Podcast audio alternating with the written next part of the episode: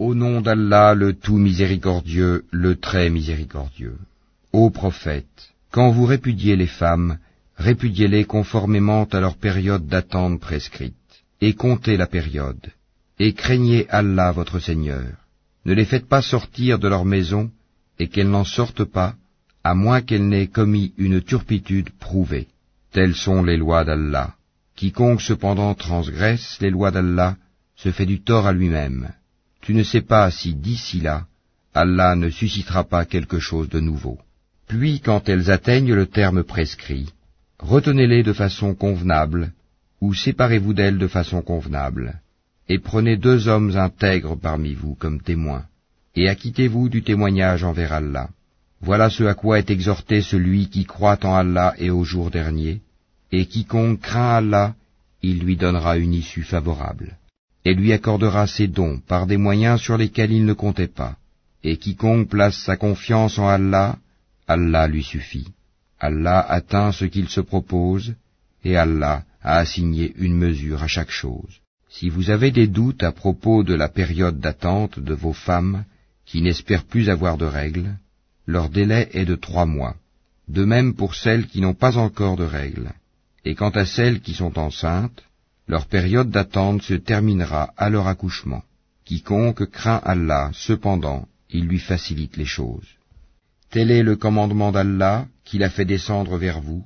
Quiconque craint Allah, cependant, il lui efface ses fautes et lui accorde une grosse récompense. Et faites que ces femmes habitent où vous habitez et suivant vos moyens et ne cherchez pas à leur nuire en les contraignant à vivre à l'étroit. Et si elles sont enceintes, pourvoyez à leurs besoins jusqu'à ce qu'elles aient accouché. Puis, si elles allaitent l'enfant né de vous, donnez-leur leur salaire, et concertez-vous à ce sujet de façon convenable. Et si vous rencontrez des difficultés réciproques, alors une autre allaitera pour lui. Que celui qui est aisé dépense de sa fortune, et que celui dont les biens sont restreints dépense selon ce qu'Allah lui a accordé. Allah n'impose à personne que selon ce qu'il lui a donné, et Allah fera succéder l'aisance à la gêne. Que de cités ont refusé avec insolence le commandement de leur Seigneur et de ses messagers. Nous leur en demandâmes compte avec sévérité, et les châtiâmes d'un châtiment inouï. Elles goûtèrent donc la conséquence de leur comportement, et le résultat final de leurs actions fut leur perdition. Allah a préparé pour eux un dur châtiment. Craignez Allah donc, ô vous qui êtes doués d'intelligence, vous qui avez la foi.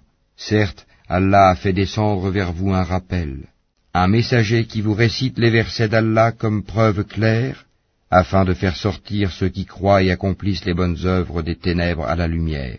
Et quiconque croit en Allah et fait le bien, il le fait entrer au jardin sous lesquels coulent les ruisseaux, pour y demeurer éternellement. Allah lui a fait une belle attribution. Allah qui a créé sept cieux et autant de terres, entre eux son commandement descend, afin que vous sachiez qu'Allah est en vérité omnipotent, et qu'Allah a embrassé toutes choses de son savoir.